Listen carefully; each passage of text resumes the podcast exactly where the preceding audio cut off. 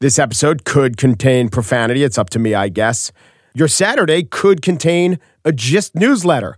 To sign up for it, our once a week newsletter, go to slate.com slash gist news. It's Thursday, January 17th, 2019. From Slate, it's The Gist. I'm Mike Pesca. Washington Post headline She wields the knife. Wait, I thought Nini already lost in the last chance kitchen on Top Chef. Oh no, these aren't the restaurant wars. The Boosh is not amused. This is the very real issue of power, and politics, and Pelosi. She wields the knife. Here's the full headline. She wields the knife. The House Speaker's confrontational approach to the president has united Democrats and cheered liberals, but it carries risks. Ahead of the 2020 campaign, risks. Let us check in on those risks. So, the article says In the two weeks since she's reclaimed the Speaker's gavel, Pelosi has moved aggressively to leverage her decades of congressional experience to needle, belittle, and undercut Trump with swipes at his competence and even his masculinity. Just one quibble, and it's the word belittle. To belittle would be to make someone little. This is more of a relittle, i.e., revealing how small and petty and little Trump naturally is. But let us continue with the article.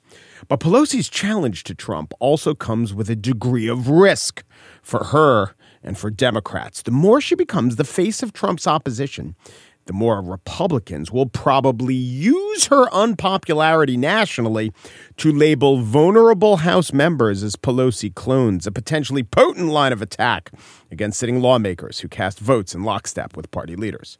No, no. What if Republicans use Pelosi to smear the Democratic Party? What would that sound like? Pelosi's wrong. It's time to change Washington. The Republican National Committee is responsible for the content of this advertising. Well, it might sound like that, or it might sound like this. In Washington, he'd be one of Nancy Pelosi's sheep. And if those ads were taken out throughout the country, what would be the result electorally? CNN can now project that Democrats will win the majority in the U.S. House of Representatives. Jake, uh, this is a huge win for the Democrats, a huge setback for the president and for the Republicans. Uh, it, it is, and this. Is- Why do I think that Pelosi fears the prospect of getting smeared in a Republican ad like Giuliani fears getting booked on cable news? I understand that conflict equals drama, but I do not think the particular conflict that Nancy Pelosi is feeling is an internal one. Ooh, do I continue to oppose Trump quite forcefully and effectively? The Democrats saddled Trump with owning the shutdown. Schumer did that in the Oval Office meeting. It was the most effective piece of political jujitsu I may have ever seen. Sure, the opponent was a man baby, but it was still a vicious takedown. And since then, I do not, I honestly do not think Pelosi has misstepped once, not that I could see. Trump seemed not to have done much right in the meantime. So if there's any conflict, it's all external. Believe me, Pelosi is not second guessing all she has done to cause the president to tear up the itinerary she put together in a fit of peak presidentialness. So tonight on Top Chef, Nancy Pelosi wields the knife, and I would say she couldn't have a firmer grip on the handle. On today's show, more spilling about Nancy, Donald, and shutdowns. No Afghanistan for you, lady. But first, they show up as a funny cat hanging in there, or success kid, or a boyfriend who's distracted, or Homer Simpson disappearing into a bush. They seem cute, and then we get Brexit or Bolsonaro, or some other real world electoral disaster that frankly seems incommensurate with that cute little computerized combo of text and pics. Aha! This, my friends, is how we go from memes to movements, as analyzed in our forthcoming discussion with An Xiao Mina.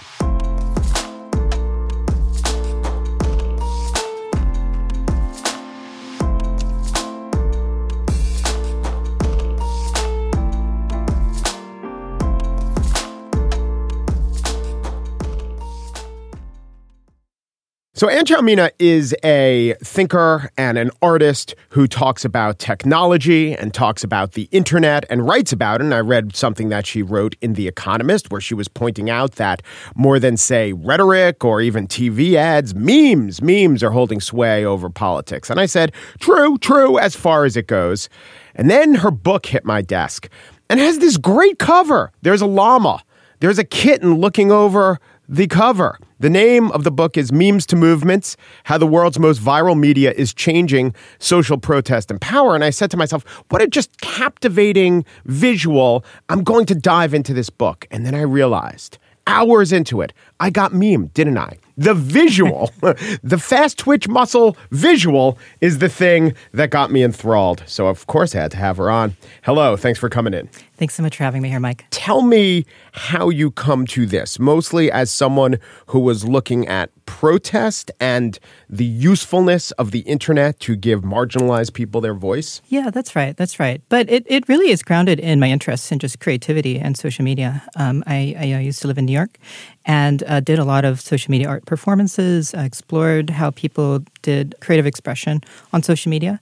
Um, but then it got really interesting when I started to see how, how marginalized, disempowered people were then using that same kind of um, affordances and power um, to to advocate for themselves and and shape uh, um, both national and international media narratives. Are there any stark differences between the use of memes and the internet for information versus disinformation? Um, you know what's really striking is um, uh, yeah, I'm, I'm, involved in both. I'm involved in research um, you know, with the book, is specifically around activism, especially progressives and anti-authoritarian movements, and then disinformation.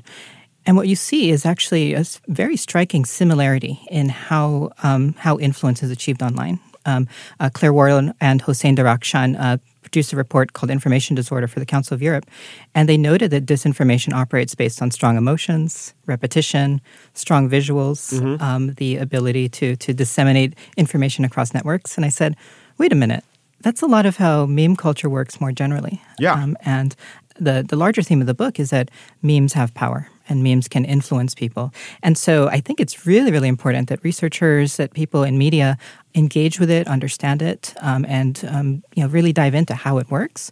Because if you're not engaging on it, you're basically ceding the meme territory to anyone else who wants to be utilizing it. Right. So if you're um, an anti-fascist uh, government protester, we don't want your meme to be your doctrine, right? Maybe you could point someone to what you believe, but it can usefully get the word out. But if you're also working for, if you're Fancy Bear or Cozy Bear working for the IRA, the the Russian version, um, the meme could do the same thing in a much more pernicious way. That's right, and yeah. and I think you know your point about the book cover is, is a great example. Um, you know, we, we we have learned over time not to judge a book by its cover. Yeah. To engage, uh, to look at who else is talking about it, who is the author behind it, what are their motivations, who is the publisher, what is the person actually saying, and in some ways we need a new kind of memetic literacy um, for this age um, to to understand messages by their meme cover. Right. So, if you were to teach a course on this, deconstructing the meme, what would you tell us to look for? I, you know, in the book, I dive into a few things. One is the the kind of form, the visuals of it. What is the what are the old symbologies that this meme is drawing from? Um, what are the cultural tropes that it's it's uh, it's kind of pulling at, and what are the emotions it's trying to sell? Um, and then secondly is also the narrative. Um, what is the narrative it's building? Yeah. Um, how does it how is it part of a larger media discourse? And so um, is it how in what way is it trying to influence you and, um, influence us? And even more specifically, which networks is it really resonating in? Um, who is the audience in this kind of world of many different types of audiences? we have to we need a more complex understanding of who audiences can be because they can be anyone. Okay, so that would be good. Um, let me take them maybe one by one or a couple of sure. parts of that. It does seem that a lot of memes that are shared can be used for good or ill. Like you have the it's it's a big screenshot and kind of big words and big bubbles words are yeah, around image it. macro. Yeah, image that's right. macro, it's a type right? of very popular type of meme. So I've seen a hundred with the most interesting man in the world, Dos Equis, right? Yeah, that's right. And you could label that something to the right, something to the left, something that's this great truth that needs to be said, or something that's this huge lie. Yep. So then how do I go about that first thing that you said with with understanding the typography, understanding Yeah. where it comes from. Yeah. It can be applied to anything. They're very malleable. Yeah, they are very malleable, and that's what makes it really tricky. And because, especially because they move so fast, and then they can be shared and understood in different communities in different ways. And so, so you take a look at that image, you understand what is the meme culture it's a part of, right? Um, the Dos Equis meme, right? It's it's part of this larger like advertising ecosystem, part of a larger meme about um, about masculinity, about Right. about um, about how um, you know what is what it means to be interesting, and then you look at the text itself, um, and uh, and often you know in, in kind of West, and this is interesting because image macros are most common in American and Western meme culture. Um, so you look at that, you look at the font, you look at the story it's trying to tell, and then what are the values it's projecting, um, and how is it resonating? Um, how many likes and retweets and shares is it getting? It's hard to do that. I want I want to note note that it's really hard to do that, but that is how you understand and, and deep deep dive into these memes, and that's what I do in the book. But it seems to me that what the thing that Twitter can do is they could let anyone publish a meme, but if it's very clickable, they could give you the stats about where mm-hmm. this is popular from. So if it was, you know, the the summer of 2016, you saw this stupid frog that you didn't know what he meant. But if you clicked on the stats and you saw the circle of where this was coming from, that might alert you that Pepe is not benign. I think you know there's, there's, it's a really important point. I think a lot of the internet right now is designed to take away context from Right. um, from everything that's online, um, and sometimes that's useful. Um, but so much of journalism is specifically about bringing context to work, right? To to messages, to what's out there. And I think platforms have a more important role to play in in bringing back context. Uh, they've been so focused on making things easy to use, to to um, uh, you know, the whole design ethos of of don't make me think maybe we should bring back some uh, design thinking that, that encourages people to, to understand the context in which memes circulate. Yeah. I mean, context uh, is always good. It's always something to embrace. I don't know that the ecosystem, I don't know that the financial incentives are there. Sure, the New York Times, the Washington Post, mm-hmm. two or three players mm-hmm. who probably get paid attention to mm-hmm. by the people who are already paying attention to everyone else. I'm trying to think, you know, will the will the nightly news cover a meme and tell you what it means so that our parents or frightened grandparents understand it? Will, I don't know who else out there can step in and become a different organism than they have been before because it seems like that's what you're saying. We we know that the New York Times is going to provide context. Will Reddit do that? Will BuzzFeed do that? You know, will the new purveyors of information do that? That's the big challenge, the big question of today. I think you've nailed it, though. I think it's the, the attention economy is part of what's driving the, the lack of context, right? Um, Yeah. The the fact that strong emotions um, drive a lot of what gets us to stay on the internet. Um, it's that gets us to engage, and therefore gives uh, gives data that, that then supports an ad model. It is uh, largely incentivized for emotion, for reaction, and so uh, without a deeper understanding of the business model, um, especially around the attention economy, um, it's going to be really hard uh, to incentivize um, bringing context into into our internet experiences. You, uh, as as you trace, you know your interest in this. You do a lot of work with uh, the protesters against or activists against the Chinese government. Um, how'd you get into that? Yes, um, it was uh, back in uh, 2011. I had the, the chance to work uh, uh, at uh, the studio of Ai Weiwei, um, working on an exhibition in Korea that he was curating. Um, and uh, but as a result, I was around a lot of the um, activism. Um, and that's actually what got me interested in this topic because they were using memes um, to evade censorship, uh, to shape international narratives about about what was happening in China, and I just found that such an interesting um, experience that I decided to to really dive in uh, more deeply into into this. In this cat and mouse game, this uh, kitten on a treadmill and mouse game, is the Chinese government good at suppressing memes online? I mean, we don't want to pat them on the back and say good job, but are they effective in their goals? steadily getting much more and more effective. So back in 2011, the mechanisms of censorship were um, were humans um, and algorithms. Um, so keyword search terms specifically. And so if you tried to say the word Ai Weiwei on Chinese social media, um, it it could easily be suppressed because it's easy to find that. And so what activists did is that they used images, uh, they remixed his name. Um, they used You mean they're, they're sort of codes, essentially. That's yeah. exactly But the. Chinese language or the different Chinese languages uh, allow this probably more than English. Yeah, it allowed for a certain type of remix, right? Yeah, yeah. And it's a tonal language, so you change tones, you change meanings. And so it is part of a long history of punning in, in Chinese language as well. So, uh, so people are just able to mix and remix. Yeah. Um, over time, Uh, the government has hired many more um, censors, um, has improved its algorithms, and and even more importantly, as a research by Gary King at Harvard has really found, is that uh, they're actually employing people to shape discourse online. So I think of it as yes, they give rise to or they give voice to marginalized groups. But then what happens is all groups see the effectiveness mm-hmm. and maybe they even begin to see themselves as marginalized. Mm-hmm. So now white supremacists are doing the same things that Ai Weiwei did. Mm-hmm. Um, you write interestingly about Uganda, which I know some things about. I, a, I have a friend who set up uh, early Ugandan uh, networks. And I think you write mostly positively about hashtag Kony 2012. So, if yeah, okay. to remind people, he was the warlord who used children soldiers and terrible guy, and he was uh, before the docket of the World Court. But when things really got rolling with him as an issue, I think the people who were mostly behind the meme or the hashtag were a little also behind the facts, and a lot of money was wasted probably. And I don't know, it just seemed like a big exercise in possibly good intentions, but nothing actually coming from it. I look at it, I look back at it as more of a.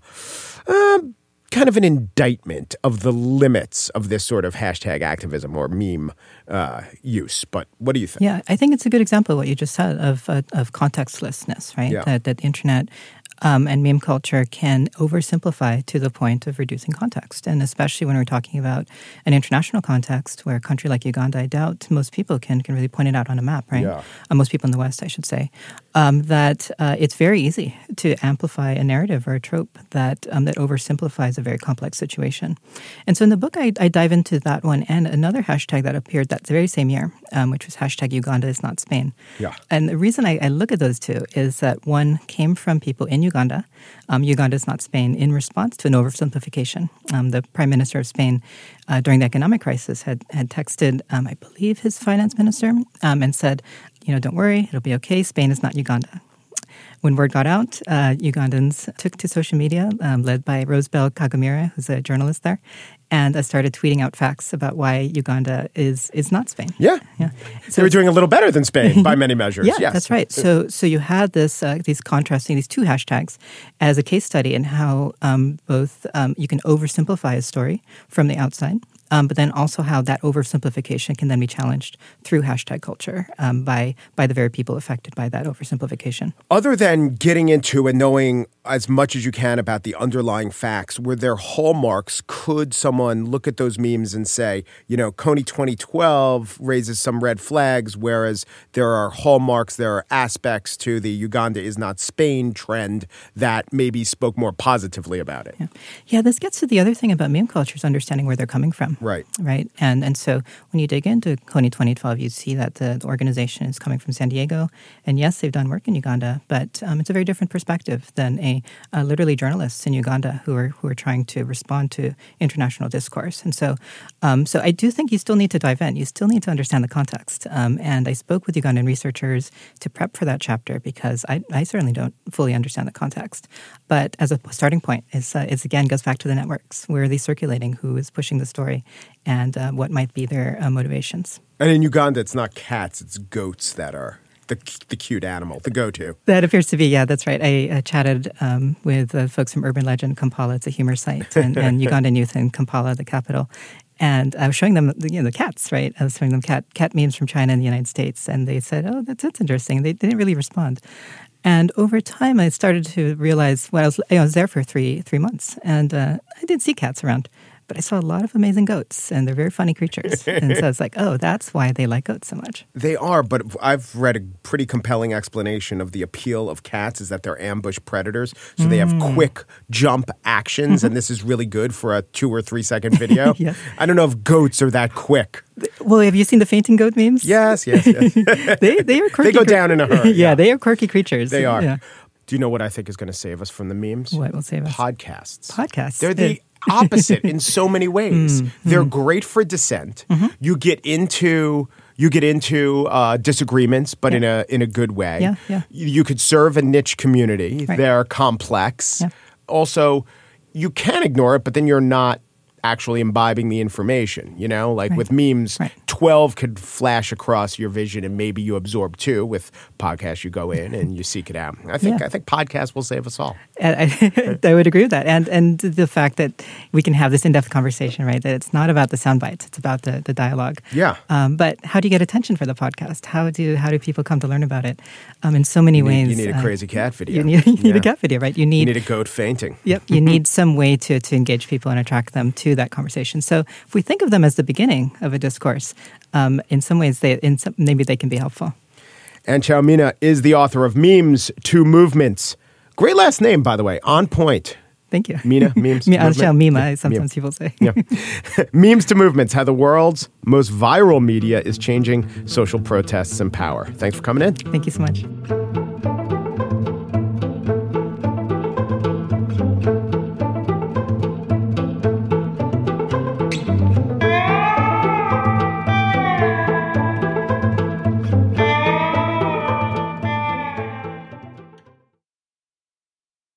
Now the spiel. Donald Trump today struck out against Nancy Pelosi's plan to travel abroad, denying her use of a military aircraft and the protection it entails. It is unclear if he could technically do this. It seems so. He is the commander in chief. Let us assume he can. Okay, what did Donald Trump prevent? He prevented Nancy Pelosi from leaving America while Americans, at least some of them who work for the federal government, are desperate to get pay. Imagine the Breitbart headlines if she had left. Nightwing Nancy, or Fox coverage of Pelosi as she breezes through security while regular Americans have to wait in line. Jeanine Pirro, remember, was so intent on smearing Pelosi with dereliction of duty that she reported with disgust that the speaker had been spending some time in actually another part of the United States. Nancy Pelosi's in Hawaii over the holidays. Now she's in Puerto Rico with a bunch of Democrats and lobbyists, uh, uh, you know, enjoying the sun and partying down there. And that report, by the way, wasn't even accurate. But now the truth is that Nancy Pelosi wants to go to Brussels and Egypt and Afghanistan, and Trump is there to deny any possible peripetations. What? Nancy Pelosi might be saying. I can't go to Afghanistan? No, Mr. President, no. Let me go to Afghanistan. I need some me time at that one spa they have in Kandahar. Please, Mr. President, please let me have this Afghani jaunt, if only for the suppression of free radicals, and I don't mean the Taliban. My combination skin, it's acting up. The Taliban, as you remember, formed to resist the very lawful and invited presence of the Soviet Union, who were perfectly right to accept their host's invitation. This is the theory as proposed by two sources, Donald Trump and Sputnik News. And we can't in any way rebut or fact check those theories because Nancy Pelosi will not be in Afghanistan. Donald Trump was obviously upset that Pelosi had taken away his opportunity to speak before Congress during the State of the Union, Congress and the Senate. But what would he do? I was wondering about this. What would he do? What would be the counter move? You know, in chess circles, we might call this this opening the Queen's Gambit declined. But lo, Ed Henry of Fox suggests the president may have had an opening all his own. Some of the president's advisors tonight whispering maybe he should break with tradition, deliver his State of the Union on his own terms. Since the Constitution says a speech can be sent in writing to Congress, then the president could turn around and deliver those written remarks from, say, the Oval Office or maybe even the southern border with the Border Patrol and ICE. Remember, he just visited there instead of Capitol Hill on January 29th. Those scenarios being dangled as Pelosi's gambit appears to be backfiring a bit. Backfiring. Because if the president speaks from a patch of dirt a few thousand miles from the actual seat of power before an audience of Border Patrol agents, a couple of coyotes, meaning both the animals and the human traffickers, and I don't know, maybe some kids from the Boys and Girls Club of Greenwich, Connecticut, because you always got to have the Boys and Girls Club of Greenwich, Connecticut for a speech that is sure to achieve your aims. If he speaks before this assemblage, instead of, say, the Supreme Court, both houses of Congress, the military in all their regalia, then I guess he will have owned Nancy. He'll go to the border, which he has been dubbing the very unsafe border, And that will project strength and prestige and oh so much one upsmanship. And on CNN, Van Jones will finally say this was the day that Donald Trump became president of a Jeff Ross roast special. Who do you think has hurt more at the core, at the very fundamental core of what drives them? Nancy Pelosi denied a trip to a war zone uh, for a war that she has no way to stop for a war that has proved endless and maybe even embarrassingly so to her, because if you look at the record, she voted for this war, as every member of Congress except Barbara Lee did. So saying Nancy Pelosi can't go and revel in that versus Donald Trump being denied standing at the lectern where every president since Woodrow Wilson was and enjoying all the trappings of office. I'm going to say Trump likes trappings which might be good because Pelosi seems to now have him trapped. I was really wondering if the Republicans would come up with any cunning counteroffensive. Cunning like a fox, as opposed to the type of cunning as interpreted by Fox, which is not cunning at all, just a dumb idea that gets called clever. Or pretending a pretty good idea from Nancy Pelosi is backfiring when it really is boxing in the president. I remember when Trump's charity was shut down a few, seems like millennia, weeks ago by the Attorney General of New York. And I said to myself, huh, I wonder how savvy the Trump PR team is. Whatever the Trump PR team is. I guess now we've learned it's a fake Michael Cohen is easy on the eyes account and the ghost of Hope Hicks. But I'd have figured that someone on Team Trump would have come up with some sympathetic figure who the Trump Foundation helped, and that person would do the rounds of media, even like minded media, and say something like, you know, without the help of Mr. Trump and this foundation, I'd be worse off. I don't know, I'd not have had the healing powers of Tim Tebow's helmet to help me along, but just something. But they did nothing. There was no counter narrative in the media. They couldn't get their acts together to do that.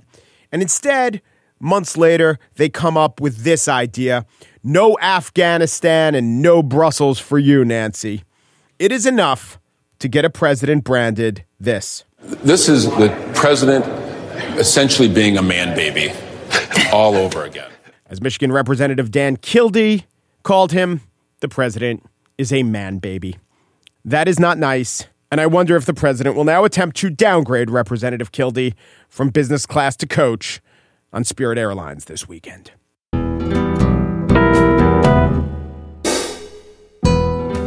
And that's it for today's show. Bienaimé and Daniel Schroeder produced The Gist. They've scheduled a trip home tonight. They're going to take the C train to the G, transfer at Hoyt. Oh, but no! It's been canceled. Shutdown? Yes. Federal shutdown? No. Just the Hoyt Street station for maintenance. These are the real human costs, people. TJ Raphael is senior producer of Slate Podcasts. She wants us all to know that peripatetism is not a word, but should be. The Gist. Tune in next time for the adventures of Baby Man, the superhero who transforms instantly into a nine month old, thwarting crime through tantrums, distractibility, and helplessness. That is the plan, anyway. The evil Empress holds the knife. Can Baby Man stop her nefarious plans? Oh no! At the last minute, Baby Man is joined by First Daughter, the Brush Stash, and introducing Stephen Miller as the Weasel. Join us next time on Baby Man. Umpru Dapru Dupru, and thanks for listening.